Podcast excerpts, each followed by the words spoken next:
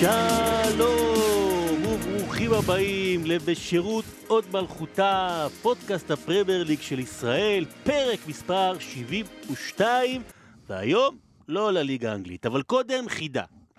שיחקתי עם סטפן אל-שראוי, עם גברי סילאסי, עם אה, מרגלית ארשפי ומרגלית סנני, מי אני? סתם. שלום לכם. אה, שלום לכם, בוקר טוב, צהריים טובים, ערב טוב לכל אה, מאזיני בשירות עוד מלכותה. בן פורגס לא איתנו כאן היום, אבל אה, רוחו כאן, קולו גם כאן, והוא העניק לנו את ההזדמנות הזו, את החצי שעה, שעה כאן באולפן, כדי לתת לכם פוד, לא על הליגה האנגלית, אבל על אדם ועל אירוע שהתרחש ממש היום, שאולי הליגה האנגלית חייבת לו כמעט יותר מכל את מקומה בשרשרת המזון של הכדורגל העולמי. אסף כהן, צהריים טובים, מה שלומך? שלום, שלום לך שרון דוידוביץ'. טוב שאתה פה, מה נשמע? אחלה, אחלה. אה, באמת נקודה יום חשוב, יום משמעותי, ואתה יודע, הוא גם אה, בספרנו שכתבנו יחד, אה, אגדות דשא, אני חושב שהנקודה המרכזית שממנה יצאנו, אה, זה כאחד האירועים הכי משמעותיים, אולי המשמעותי ביותר, שמגדיר את הכדורגל המודרני ככדורגל מודרני, שהוא מחוץ לתחומי המגרש, זה האירוע הזה. אה, ואנחנו לא מדברים על זה שפורגס לראשונה לא בפוד. לראשונה, אבל תסיים מהר שהוא לא ידע שאנחנו פה. ויצטרף. כן, אה, 24 שנים בדיוק למה שקרוי בעגה הספורטיבית, והרבה מאוד אנשים מכירים, השאלה עד כמה, חוק בוסמן. 15 בדצמבר 1995, חוק בוסמן מגיע לאוויר העולם. תכף גם נספר קצת על האיש, נספר קצת על החוק, במרכאות, על ההשפעה שלו, על הדברים החיוביים, על הדברים השליליים, אבל אני חושב שאולי הדבר העיקרי שלנו כאן בפרק הזה הוא לעשות תיקון היסטורי. תיקון היסטורי ולהבין את החשיבות, ודיברת על אגדות דשא. אה, אנחנו במשך כל השנה הזו, כמעט מאז שיצא הספר, התאפקנו וניסינו באמת לא לתת שום ספוילר לשום דבר, לא להגיד שום דבר באיזה מקום ומי מי הכדורגלן הראשון, וככה כדי שאנשים יוכלו ליהנות מהספר, אבל נעשה לכם ספוילר. כל הספר של הסיפורים הטובים וה, וה, וה, והכדורגלנים הגדולים הוא מעין הכנה לסוף. והסוף הוא חמש, הדירוג של חמשת הרגעים הכי משמעותיים בדור האחרון. ובמקום הראשון ניצב לו חוק בוסמן. האיש ששינה לחלוטין את הכדורגל וגם את הספורט האירופי. אבל קודם כל אני רוצה, אסף, אה, להתחיל איתך. עוד לפני כתיבת הספר, עוד לפני היותך עיתונאי ב-15, מה, 15-20 שנה האחרונות, מה, מה שם בוסמן מצלצל לך כאוהד ספורט? אז uh, משהו שקורה להרבה אנשים ששומעים על בוסמן, תמיד חושבים, גם כשמדברים על חוק בוסמן, נזכרים בג'וני בוסמן, ההולנדי, ההוא שהיה חלוץ באייקס. Uh, היום, יותר מאוחר אחרי ההקלטה הזו, יש משחק גדול שצריך לשדר של uh, אלקמר נגד אייקס, שתוצאת השיא שלו הייתה 6-1 מרביעייה של uh, ג'וני בוסמן. זה היה השחקן המוכר, שאחרי זה גם היו תמונות שלו תמיד בארץ, כי הוא היה מגיע עם המשפחה שלו לחופשות באילת. אבל זה לא אותו בוסמן. דווקא הבחור הזה, ז'אן מרק בוסמן, לא היה שחקן מוכר כל כך, הוא היה בלגי בכלל, גם לא הולנדי. אה, תכף אה, נפרט עליו. אה, אני... אתה זוכר אבל את, את, את, הרגע, את הפעמים הראשונות שקראת בעיתון, שדיווחו עליו בחדשות, על הדבר הזה, על בוסמן?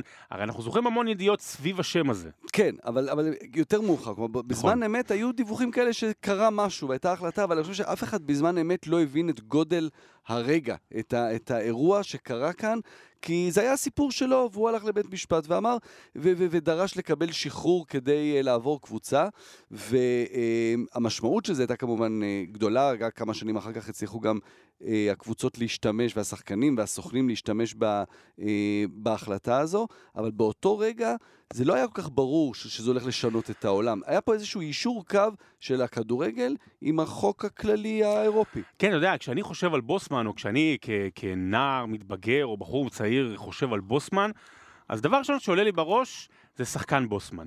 ב- כ- כ- בשבתי כאוהד כדורסל, גם בגילאים צעירים, בניגוד אליך אולי קצת יותר, אנחנו הרי זוכרים תמיד בכדור... בכדורסל הישראלי, אה, מותר שני, שני בוסמנים. ופתאום הדבר הזה הפך להיות מאוד מאוד שגור. רגע, רגע, בוסמן זה, זה שם של, סליחה, מחלה?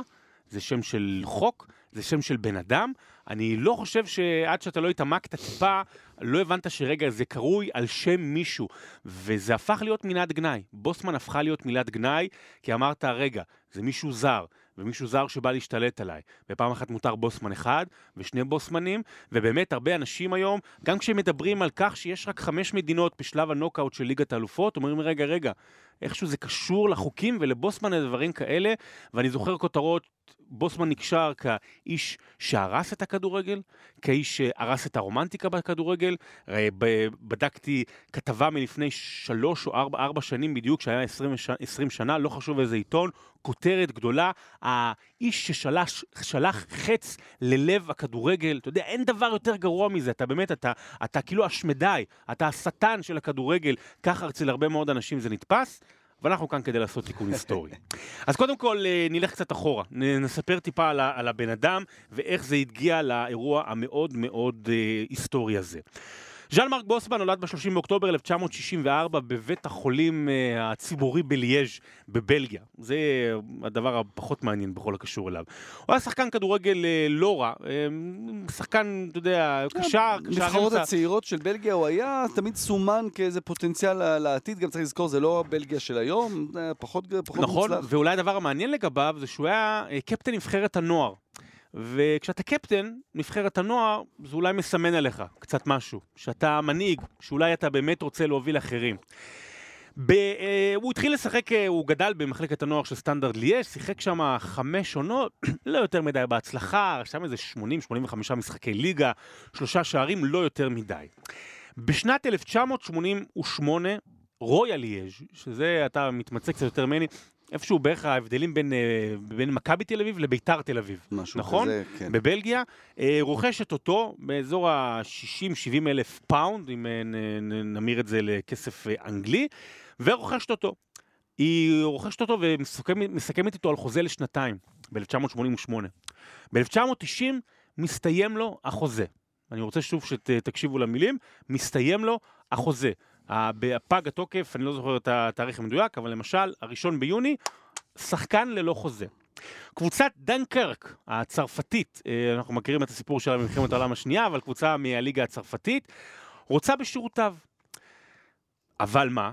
על פי החוקים של אז, היא נתקלת בבעיה. כי היא צריכה לשלם לרויאל ליאז' סכום מסוים, פיצוי או סכום כסף, מה שנקרא לרכוש את השחקן שסיים את החוזה שלו.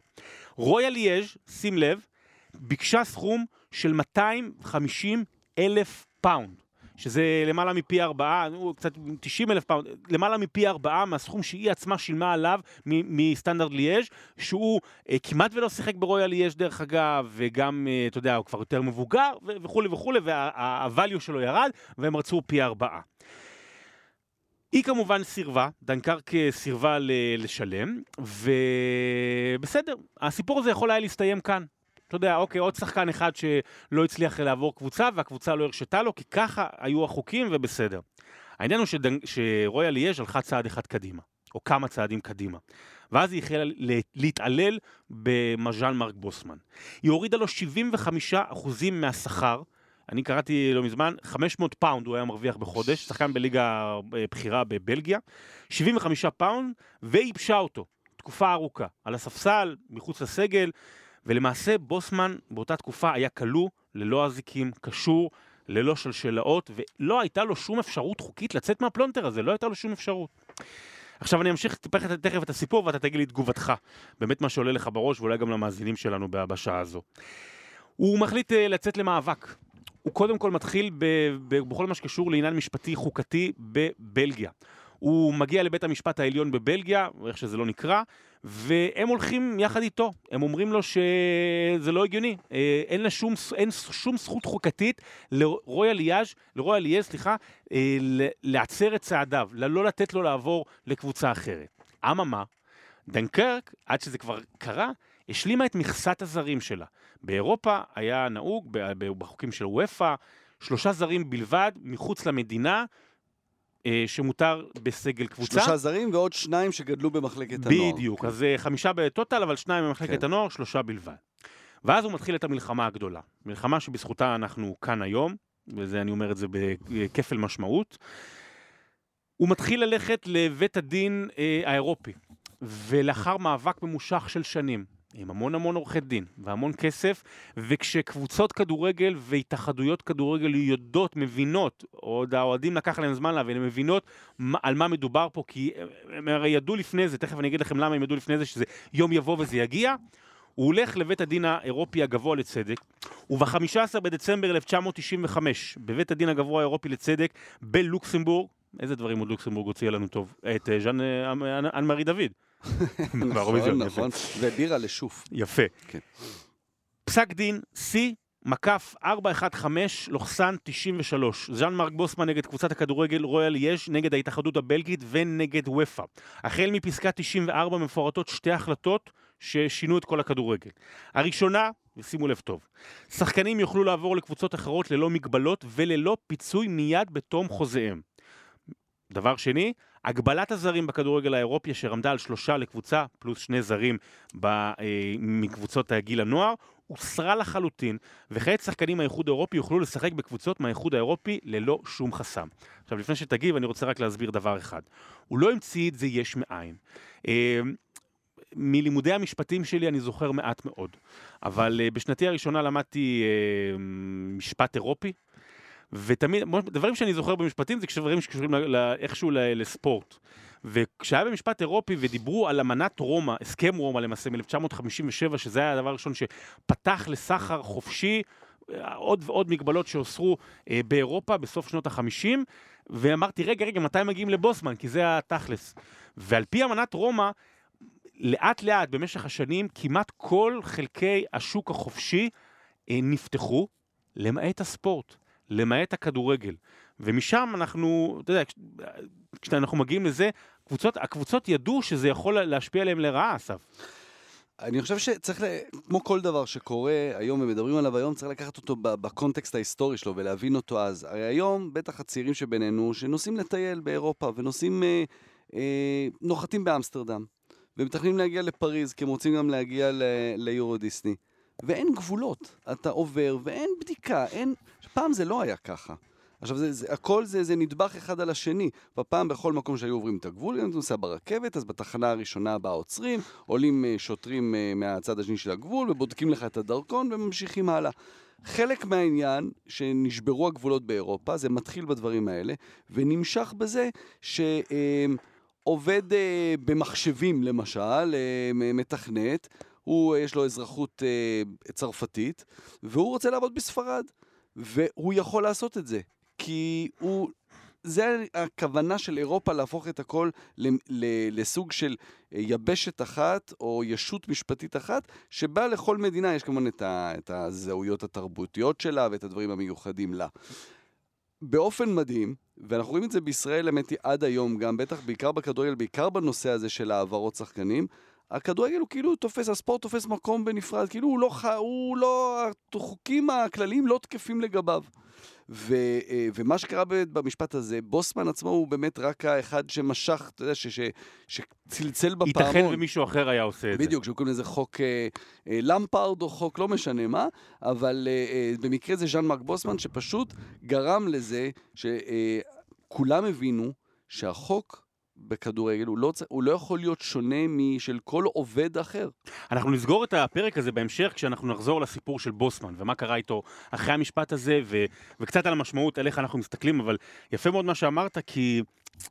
תראה, מי, מי כמונו יודעים שאין דבר יותר יפה מרומנטיקה בכדורגל, ואנחנו רומנטיקנים מטבענו, ובגלל זה כתבנו ספר, ספר ובגלל זה אנחנו עושים כתבות, ואנחנו אוהבים את מה שאנחנו עושים ואנחנו מתייחסים לזה באותה צורה. אבל יש איזה עניין של אובר רומנטיזציה.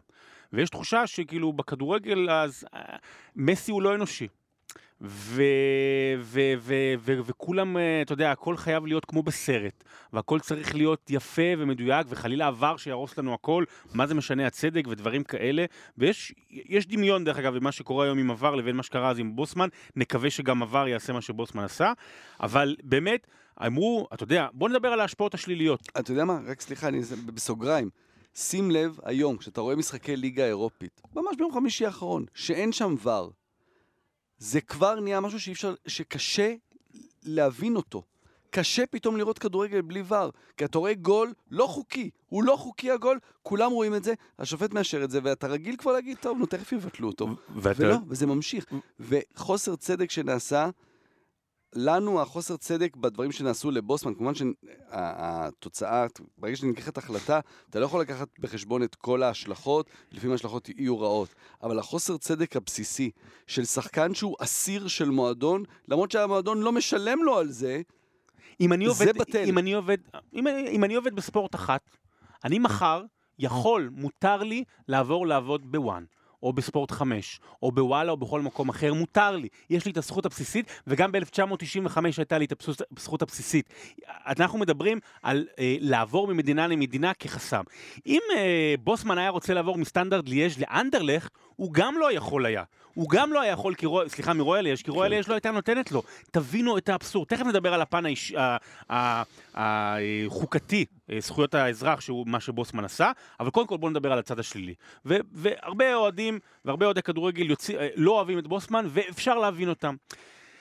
אנחנו אה, אה, רואים היום את המצב של קבוצות חזקות וחזקות יותר, ואנחנו, ומי כמוך יודע, כאוהד הכדורגל ההולנדי ומי שמתמצא באייקס, על כמה העניין הזה השפיע על דרג הביניים של אירופה. ויש קבוצות שהסתחררו כשניסו ללכת. עכשיו, אה, זה יצר כמה דברים אה, ראשוניים מאוד מהותיים. במובן הזה שקבוצות שאין להן מספיק כסף, או שהן לא במעמד מסוים, יודעות שהן חייבות למכור את השחקן שלהם שנה לפני תום החוזה, חצי שנה, מה שעכשיו קורה למשל עם אריקסן בטוטנאם, אחרת הוא ייגמר החוזה והם הולכים בלי שום, שום דבר, הם יכולים להשקיע בשחקן 15 שנה מהנוער ובלי ש- בלי שום, שום השקעה, והוא יכול ללכת, אתה יודע, לשום מקום בלי שנרוויח עליו שום כסף. ומצד שני, הקבוצות הגדולות, יחד עם הסוכנים, תפסו את העניין הזה, ובאמת מושכות אליהם יחד עם כסף, כי היום שחקן יכול להגיד, אה, ראינו את סנדרלנד, אה, נכון? אדמה וג'ק רודוויל שכזה, שמושך את סנדרלנד למרות שהוא מרוויח והשכר שלו לא תואם את, ה- את היכולת שלו. אבל אני רוצה לקחת אותך, אני חושב שאנחנו הרי פתחנו את הדור הזה ב-1994, אבל הזרז המשמעותי לדור הפוסט-מודרניזם של הכדורגל הוא כמובן בוסמן. הדור הקודם נסגר ביוני 1995, כשאייקס זוכה בליגת האלופות עם חבורה של מה? שחקנים בני 22-23, שמונה הולנדים בהרכב, וילד בן 18 בשם פטריק קלויברט כובש את שער הניצחון, את מילאן הגדולה. שם למעשה הסתיים העידן, העידן הישן, וכבר אין דברים כאלה. כן, כן, אתה יודע, הוא, הוא לא... זה גם היה שנה אחרי זה שאייקס הגיע לגמר כמובן, אה, אבל, אבל יש כמה דברים משמעותיים פה. אז קודם כל, שלושה זרים, וזה לא רק שאייקס הייתה עם שלושה זרים, גם כל מי שהתמודד מולה היה עם שלושה זרים. וזה נתן את האפשרות לקבוצות כמו אייקס, כמו פורטו, כמו אה, אה, אנדרלכט, כמו סטיאווה בוקרסט, מלמה פעם הגיע לגמר ליגת על אירופה. להתמודד מול, מול, מול כל הגדולות ביבשת, גם כמובן בתוך הליגות הצ... פנימה, שלא יובנטוס אלופה כל כך הרבה שנים רציפות, ולא רק ביירן מינכן אלופה, כי לכל אחד יש סיכוי להתמודד. אה, אז אייקס באמת באותו גמר, שלושה זרים, פינידי ג'ורג', ליטמנן ונואנקו קנו. אה, דבר אחד גם משמעותי שקרה, זה שבשנים האלה, שחקנים כמו אוברמרס, כמו ואן דר סאר, לפני זה עוד היה את ברחקאמפ ווים יונק, הם נשארו באייקס, או לחילופין, שחקנים בפורטו ובבנפיקה, נשארו עד גיל 24 עד גיל 25. כי הם לא יכלו לעזוב בגיל 19, כי לאציו ואינטר ומילאן החתימו שלושה זרים שהם לא בני 19, כשהם בני 25-26. מעדיפים מישהו טוב יותר, בדיוק. בשל יותר. אז גם הקבוצות המגדלות, אה, יש להם, הן נהנות יותר מהשחקנים האלה, אה, בעצם הן נהנות מהם עד שהם בשלים באמת, ביותר שנים. ואחד הדברים שגרם חוק בוסמן זה באמת ששחקנים כבר בגיל 19, גיל 20, עושים עונה אחת טובה, חצי עונה טובה, ובשנים האחרונות אנחנו רואים את זה אפילו לא זה, אלא בגיל עוד יותר צעיר, אה, עוד לא הגיעו לבוגרים, כבר הם עוזבים. ו, אה, וזה, וזה השינוי הגדול בכדורגל, שהבלחות כמו אייקס שנה שעברה בליגת האלופות, כמו מונקו לפני אה, שלוש עונות, זה היוצא דופן, זה כבר לא קורה, ומה שקורה השנה עם חמש מדינות ששולחות קבוצות, זה, לשם זה הולך. כן, ואני אגיד דבר כזה, אני חושב שכל מי שהגיע, בוא נגיד את כך, לעשור הרביעי לחייו, אזור גיל 33, 4, 5, באמת לא מבין שהמשחק שהוא צופה בו מגיל צעיר, זה לא אותו משחק שהיה לפני. וקודם כל אני אתן באמת, לפני שנעבור לדברים הטובים, נדבר על הדברים השליליים. עד היום, גם כשאני משדר משחקים ב-2019, בואכה 2020, אני פתאום חושב לעצמי, רגע, רגע, אני לא יכול להגיד הספרדים, ואני לא יכול להגיד הקבוצה האנגלית. דרך אגב, רק ירד ביניים, זה, זה היה תקף לא רק לכדורגל, זה היה לכדורסל ולכל הענפים, זה, זה שינה את כל הספורט האירופי. אי אפשר יותר להגיד האנגלים, אי אפשר יותר להגיד הקבוצה הספרדית, וזה הרס קצת, אה, היום יש רק שכירי חרב, ובאמת הרס קצת מהעניין. ואולי קבלו את הדוגמה הבאה ותבינו איך אה, זה... ו- ועוד דבר רע, סליחה, עוד דבר רע, זה הכוח הרב מדי, ופה זה הטעות, פה איפה שמי שהשתמש בזה לקח את זה לרעה, הכוח, הכוח הרב מדי שניתן לסוכנים. כי הייתה פה מטרה טובה עם החוק הזה, שהלכה קצת לאיבוד, והסוכנים השתמשו בזה לרעה. ואחד האנשים שבמשך כל השנים שלו יצא נגד החוק הזה, בצורה די רחבה, זה אלכס פרגוסון, סר אלכס פרגוסון, מנג'ר מנצ'סטר יונייטד לשעבר, לא צריך להגיד, נכון? אנחנו ב פוד אנגלי. אה, והוא חווה, הוא חווה באמת על, על בשרו את, את אה, מה שנקרא, את תחלואות החוק עם אדון אה, ויין רוני, שעשה לו פעמיים תרגיל מסריח, מה שנקרא. אמר לו, הוא, הוא עוזב למנצ'סטר סיטי, לא סתם הוא עוזב, כדי לקבל יותר כסף. ואתה יודע, עיתונאים באנגליה, במנצ'סטר מוכנים להישבע שהפעם היחידה שסר אלכס פרגוסון השתמש בפתקים במסיבת עיתונאים, והיה נראה לחוץ ו- ו- ולא, ולא מובן ומגמגם, לא מובן, ומגמגם, זה בפעם שהוא דיבר על זה שוויין רוני אין מה לעשות, השחקן רוצה ללכת. אבל קבלו את הסיפור הבא. באמת סר אלכס פרגוסון יצא נגד החוק הזה. ב-1994, כמובן לפני חוק בוסמן, היה מותר שלושה זרים בכדורגל האירופי. אממה, באנגליה, סקוטים, וולשים, אה, אירים, לא נחשבו כזרים, חלק מהממלכה הבריטית. מנצ'סטר יונייטד הגיע למשחק המחזור האחרון משלב הבתים של ליגת האלופות החדשה מול ברצלונה בקאמפ נו, כאמור 1994. שם, אה, בשל מגבלת הזרים, פטר שמייקל לא שיחק. למה? כי יש לך שלושה שחקנים זרים אחרים. צריך להוסיף פה רק, ששנה לפני כן, עד אז בעצם, בגלל שהאנגלים הם אלה שהביאו את הכדורגל, אה, ז, אה, בריטים לא נחשבו זרים. ושנה או שנתיים לפני כן, וופא החליטה שגם אה, בריטים ייחשבו לזה, כלומר, אם הוא סקוטי או אירי או וולשי, אז הוא יפה. גם נחשב זר. נכון. ולכן זה בעצם גרם, אה, היה טריגר נכון. ופטר שמייקל, אה, פרגוסון החליט לוותר על פטר שמייקל, ובמקומו העלה את גארי וולש. שוער, אני לא יודע מה השני, כן, היה לו עכשיו את אה, קנצ'לסקיס, רוי קין ודניס ארווין, הוא השתמש בהם כזרים. בדיוק. שקין וארווין לאורך השנים לא, לא נחשבו זרים. אז אה, גארי וולש עלה, לא נתן הופעה גדולה במיוחד, נאמר זאת בלשון המעטה, וברצלונה הביסה את מנצ'סטר יונייטד 4-0. באותו מגרש, חמש שנים לאחר מכן, עם אותו מנג'ר, לא אותו שוער, מנצ'סטר יונייטד עולה לגמר ליגת האלופות בברצלונה נגד בייר מינכן עם שמונה זרים. והיא מנצחת. אתם בוודאי זוכרים איך היא ניצחה 2-1 אה, בסופו של דבר בתוספת הזמן עם שני שערים אה, של שחקן אחד אנגלי ושחקן אחד נורבגי. לקחה ליגת אלופות בזכות שחקן נורבגי ושמונה זרים ששיחקו בהרכב. ולמה אני מספר את הסיפור הזה? כי ז'אן מרק בוסמן יצר, ואני חוזר, מדגיש את המילה הזו, יצר במו חוקו ובמו מלחמתו את הדברים הכי גדולים שאתם ראיתם ב-25 השנה האחרונות על המסך. הוא יצר את מנצ'סטר יונייטד של 1999. שוב, זה פרגוסון כמובן, ויש ב-class of 92, אבל, אבל הוא נתן להם את האופציה. הוא יצר את, את מנצ'סטר יונייטד איך שאנחנו מכירים אותה ב-1999. הוא יצר את ברצלונה של 2009. הוא יצר את מנצ'סטר סיטי של הימים האלה. הוא יצר את ארסנל של 2004 עם ונגר. ואתה יודע, אה, עוד דבר אחד רע שקרה לפני זה, ואז נמשיך לדברים הטובים, הבוסמן די חירב את מה שקורה בדרום אמריקה, את הליגות. בברזיל וארגנטינה הוא ממש מושך משם את כל הצעירים בזמן, אה, בזמן. אבל אתה יודע, כל, כל הדרום אמריקאים האדירים שנמצאים עכשיו באירופה, מי יודע כמה מהם היו, כמה מהם היינו רואים. אה, ו, ובאמת, בוסמן יצר את, ה, את הדברים הללו, ומי שלקח את זה ראשון והשתמש בחוקי בוסמן ו- ובעצם לקח את זה כזרז מאוד גדול, היה רומן אברמוביץ'. באפריל 1990, סליחה, ב-2003, הוא רואה באולט טראפורד את המשחק בין מנצ'סטר יונייטד לריאל מדריד, משחק ענק, רונלדו עם שלושה, מנצ'סטר יונייטד מנצחת 4-3, אבל ריאל עולה לשלב הבא בליגת האלופות, והוא אומר, אברהם גרנט מספר את זה, הוא אומר, אני רוצה לרכוש, בלי, אני בהסבר רוסי, אני רוצה לרכוש אה, קבוצה. אחרי חודשיים הוא רוכש את צ'לסי. וצ'לסי באמת לוקחת את חוק בוסמן למחוזות אחרים. אה, הוציאה 107 מיליון פאונד תוך 40 יום, קנה בהתחלה קרספו ווירון, עונה אחרי זה דרוגבה וצ'ך, ו...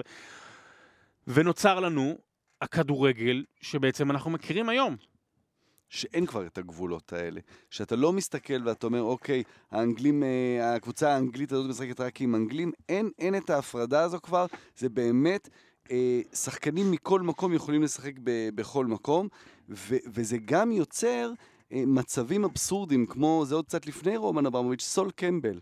מסיים חוזה בטוטנאם, וזה לבחירתו. עכשיו, אתה אומר לעצמך, כן, כמו שלבחירתו של ההוא שעובד. בבזק, כן, בבזק. לעבור לעבוד בסלקום. זו, זו בחירתו, הוא אבל חופשי לא. לעשות את זה. בכדורגל עכשיו- הוא בוגד. הוא בוגד. הוא בוגד. הוא בוגד, בדיוק. אה, הוא זה שונה. למשל מפיגו שעבר אז מברצלונה ריאל, כי הייתה הצעה כספית והיה סעיף וניסו לה, להגיד לפיגו, אבל אתה עושה פה משהו ש... שאתה תהיה בוגד, אבל היה פה עניין כספי. שברצלונה איזה- בסופו של דבר אמרה בסדר. כן, והיא ויתר, היא, היא, היא לא רצתה להשוות את השכר, או הסכימה לה, להצעה הזו, וסול קמבל קם והלך, פשוט קם ו... ו, ו טוטנאם לא קיבלה כלום, והוא הלך ליריבה הכי גדולה, וזה גם דברים שחוק בוסמן הפך אותם לאפשריים. וזהו, ואנחנו אומרים, רגע, זה שלילי, כי אתה אומר לעצמך, אה, איפה הימים של פעם? שהשחקנים היו נאמנים לסמל, ונמצאים כל הקריירה בתקופה שלהם. בואו אני אספר לכם משהו על המין האנושי שאתם בוודאי מכירים, אבל לא חשבתם על זה בהקשר של הכדורגל. אנשים לא יותר מדי השתנו. להפך, אני חושב שעם הזמן הפכנו להיות אנשים, אתה יודע, למדנו יותר נימוסי, ואנחנו כבר לא רוצחים אה, מיליונים ואין מלחמות עולם. יש דברים רעים, אבל בסופו של דבר, אם הייתה להם את האפשרות, אם לעודד מכנס ומכבי נתניה הייתה אפשרות לעבור בשיא לקבוצה אחרת, אולי... לא- אז הוא היה עובר, וגם בכדורסל וגם בכדורגל, ואתה יודע, דברים כאלה, יש את הסיפורים אפרופו כדורסל, אה, שלא נתנו למיקי ברקוביץ' לעבור ל-NBA, שמעון מזרחי מנע את זה, כל מיני דברים כאלה. אז הם לא יותר מדי, זה לא שהדור של היום הוא דור של קקות. בפודקאסט אני יכול להגיד, זה, זה לא, זה לא. ופשוט יש היום את האפשרות, ועוד עוד עניין מאוד משמעותי, זה האפשרות שלנו ליהנות מכזה אושר, במובן הזה שאם יש, אם יש רוברט, רוברטו פירמינו, שמשחק בברזיל, באיזה קבוצה קטנה, ומישהו ראה את הנתונים שלו בצ'מפיונשיפ מנג'ר, והסקאוט של הופנהיים הלך ואמר בוא נלך לבדוק מי זה, ואז הוא ראה ואמר יאללה אני אקח אותו, אז הוא לוקח אותו, ובזכות בזכות זה יש לנו את האפשרות לראות את רוברטו פירמינו, ויכול להיות שלפני 25 שנה לא היינו זוכים לראות את רוברטו פירמינו. עכשיו אני רוצה לקחת עוד נקודה אני רוצה חיובית. אבל להגיד עוד משהו לפני זה. בבקשה. שיש את הקטע של הנוסטלגיה וההילה הזאת של מה שהיה פעם. עכשיו, חלק מההילה הזו, ואני חלק מזה, גם אני מרגיש את זה על עצמי, זה מילאן ההיא של סוף שנות ה-80, תחילת ה-90, עם חוליט, אה, רייקרד וואן בסטן. אנצ'לוטי זה- ורוברטו נדוני. כן, אבל זה, הם, היו כן. האיטלקים, היה להם שלושה זרים, ואז אינטר נתן את התשובה שלהם שלושה גרמנים, וזה היה מאוד מיוחד, ואתה אומר, וואו, איזה כדורגל זה היה. אבל כי, כי הם באמת הצליחו לארגן איזושהי קבוצה של שלושה זרים, שזה הצליח להם להתחבר. הם הם מקסמו את כן. היכולות המועטות. אז היום יש הרבה כאלה.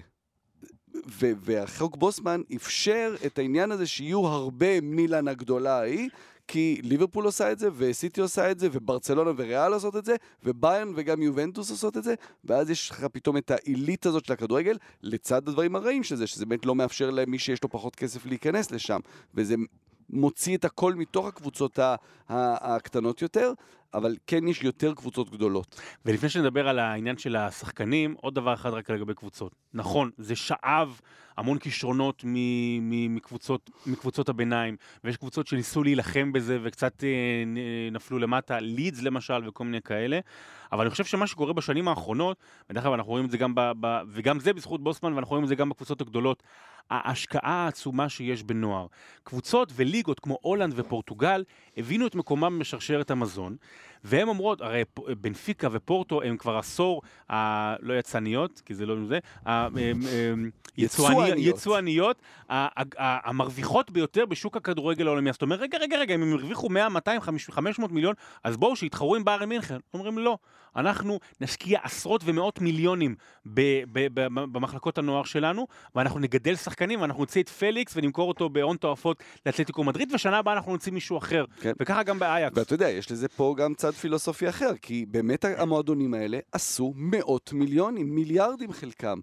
אז אולי זה לא כזה רע, כי החברות, זה, אתה יודע, זה כבר חברות, אייקס היא חברה שנסחרת בבורסה, זה קבוצ... זה החלק מהמטרה שלה, זה לעשות כסף. כלומר, הם הצליחו, אולי הם שינו דרך, ואתה יודע, גם מבחינה מקצועית פנימית, אם פעם אייקס התמקדה בשוק ההולנדי. מצאה את הילדים במסטריכט ובאיינדובן וב- ובכרונינגן והביאה אותם, והכי הרבה יצאה לדנמרק ול- ולשוודיה ומצאה שם את הילדים. עכשיו היא מבינה שהיא צריכה למצוא את הילדים בגיל הזה גם במזרח אירופה וגם בדרום אמריקה, וזה גרם לזה שהם התרחבו ויצאו החוצה. וזהו, וזה העניין המרכזי, העובדה שפתאום אנחנו, אתה יודע, אה, אם אני אמשיל את זה, היה פעם נפט בכמה מדינות, ואוטוטו נגמר הנפט, אז אתה הולך ואתה מוצא גז, ואתה מוצא דרכים אחרות כדי שיהיה לך חשמל. אז בזכות הבוסמן, וכל אחד הבין את מקומו, אז פתאום אנחנו יכולים ללכת לליגה השלישית בפרו, ולמצוא שחקן שיתאים לנו. או פתאום, או, או למצוא זהב, או לת... זה, זה כן. במובן של הקבוצות. ועכשיו בואו נגיע לשחקנים. תחשבו על, ה, על הילד הזה בבוליביה, שלפני 30 שנה, השיא שלו היה לי לשחק בבוליביה, במקרה הטוב, אולי, אולי הוא היה מגיע לארגנטינה או ברזיל או דברים כאלה. היום יש לו סיכוי להגיע סתם לליברפול או, או לכל קבוצה גדולה אחרת. למה? כי השוק פתוח.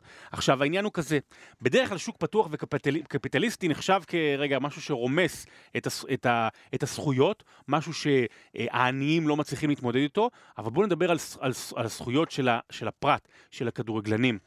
אה, פרסמתי היום על זה סיפור אה, בפוסט בפייסבוק, מי שרוצה לראות, ובקצרה נספר גם עכשיו על מרדונה. דייגו ארמנדו מרדונה הגדול מכולם.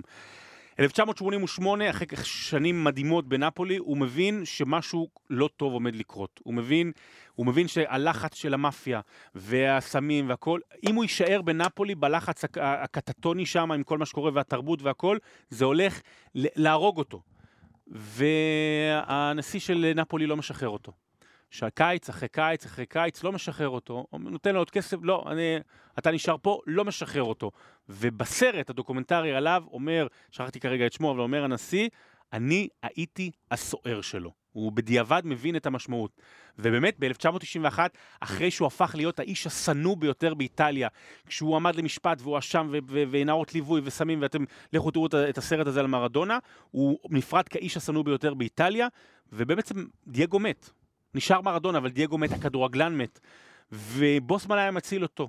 ובוסמן הציל אחרים שכמוהו, ובוסמן הציל ונתן אפשרויות ל- ל- לשחקנים אה, להרוויח, גם להרוויח הרבה מאוד. ו... ואיך אנחנו, ואתה יודע, ואני מדבר, אני דווקא עכשיו מדבר על קולגות שלנו ועל אנשים בספורט, אפרופו כל הרומנטיקה. רוב האנשים שאני מכיר שכותבים על ספורט, הם באמת עניין, בעניין של זכויות אזרח. וכן לקדם את הזכויות של הפרט, וכמה זה חשוב, וכמה כדורגל יכול לעזור. איך דווקא בתוך הכדורגל אנחנו שכחנו את זה, ואנחנו אומרים, רגע, בוסמן הוא רע, אבל ה... אבל בסדר, אז, אז כדורגלן אה, ירוויח פחות, אז כדורגלן לא יוכל לעבור, אבל העיקר ש... שיהיה לנו משהו טוב להסתכל עליו. ובישראל זה עדיין בהרבה מקרים ככה. בגילי וזה- נוער. כן, כן. כן, וזו הבעיה הגדולה באמת אה, של העניין הזה, ועכשיו לקראת סיום, אני רוצה לסגור את המעגל ולדבר על בוסמן עצמו. אז ב-1995, אה, כשעיני העולם הספורטיבי כולו נשואות אליו, הוא יוצא מחייך מעולם בית המשפט, וכשהוא יוצא מחייך הוא שחקן בן 31, בלי שהוא שיחק כמעט, אה, זה שלוש-ארבע שנים בליגה בכירה. שחקן למעשה כדורגלן גמור, גם כשהוא יצא למאבק הזה הוא היה כדורגלן גמור. והוא יוצא מחייך, והוא חושב, רגע, רגע, עשיתי פה היסטוריה. אבל לעולם הכדורגל, אפרופו הרומנטיקה והתקשורת ומה שדיברתי עליו, מפנים לו עורף. וככל שעוברות השנים, שמבינים מה הוא עשה ואיזה מפץ גדול הוא חולל פה, אז הם מפנים אליו גם את, ה, את, ה, את הגב, והוא הוא מידרדר. הוא אה, נכנס לבעיות כלכליות קשות מאוד בגלל, ה, אה, בגלל המאבק המשפטי. הוא, לפחות מהבדיקה שניסיתי עד 2016, בפעם האחרונה, עדיין היה חי על, על, על, על כספי צדקה של פיפא פרו. כן, פיפא פרו. ש- זה שחקני עבר. כן, שמה שנקרא, אה, אה, אה, נותנת גיבוי לשחקני עבר. אה, הוא איבד כמעט את כל נכסיו, הוא ירד לאלכוהוליזם, הוא הפך לממש אלכוהוליסט, כאילו, אה, עם תעודה, כמו שאומרים, עבר, חזר לגור במרתף של הוריו. אה, הוא התחתן והפך להיות גם, זה- הוא הפך להיות גם אדם אלים, הוא, הוא נשפט כן. והיכה את אה, אשתו, הורשע? אה, כן. הורשע, אה, היה אמור לשרת שנה, בסוף זה הומר, אבל זה הרס אותו.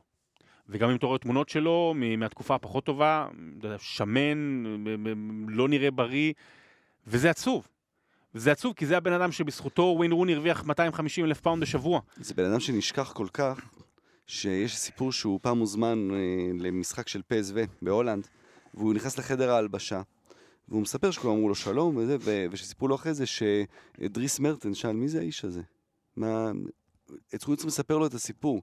דריס מרטנס, כן? שיכול היה לעבור בגיל צעיר מבלגיה להולנד כדי לקבל, להתחנך באקדמיה טובה יותר. והיום הוא כוכב על בנפולי. בפסו, לעבור מפסו לנפולי ולעשות הרבה מאוד כסף, לא ידע מי הוא.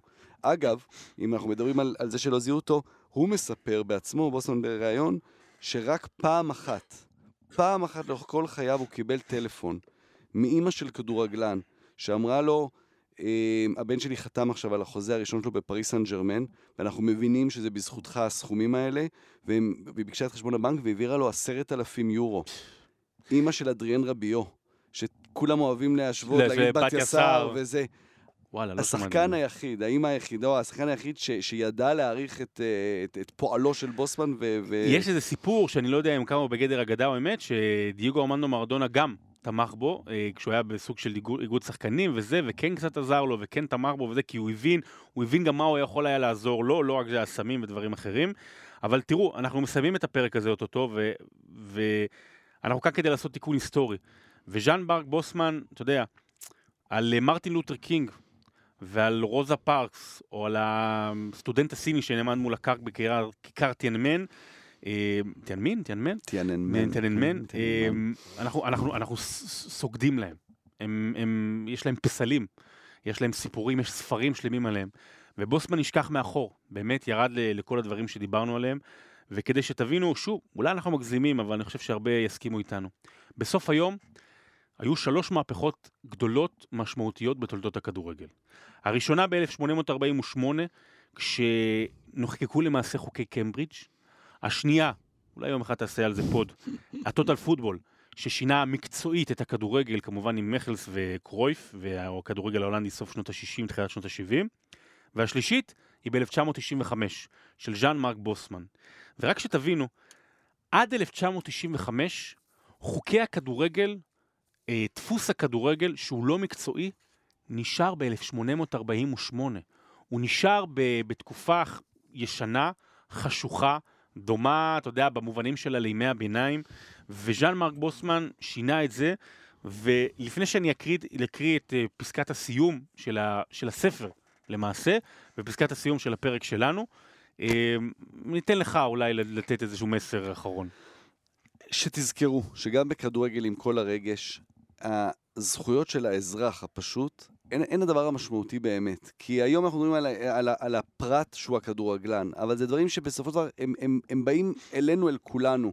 אה, וזה לא הגיוני שבמשהו שהוא כל כך משמעותי לחיים שלנו, אנחנו נהיה תקועים במחשבה שנעשתה לפני כל כך הרבה שנים. בכל דבר בחיים, בטח ב-30-40 שנים האחרונות, הכל מתקדם כל כך, כל כך מהר, וצריך להתאים את עצמו, וצריך להתאים את החשיבה הזו, שהפרט במרכז, וה, וה, והטוב של הפרט הוא הדבר הכי חשוב, ולכן המשמעות הכל כך uh, חשובה אסף, של uh, בוסמן. אני אגיד לך תודה רבה.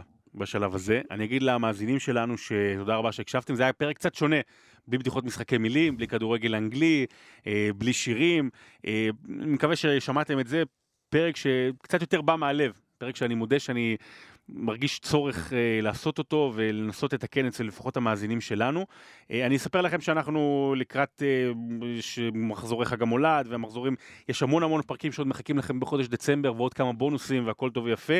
אה, בפוד הזה, בפוסט, אנחנו נשים בלינק, אה, בתגובות, לינקים, מי שמעוניין ואין לו עדיין לרכוש את הספר, או שני ספרים, אפשר גם יהיה לרכוש שם, וגם אה, בן אה, ביקש, יש לנו, אנחנו מועמדים לתואר אה, פודקאסט הספורט של השנה, עם אה, גיקמי, אה, גיקמי או משהו כזה, תיכנסו. גיקונומי. גיקונומי, יפה, איי איי איי, יפה. אז אה, אני אפרד מכם עם פסקת הסיום של הספר הגדול דשא, שבעצם מעניקה לז'אן מרק בוסמן את הרגע החשוב ביותר בדור האחרון, ב-25 השנה האחרונות.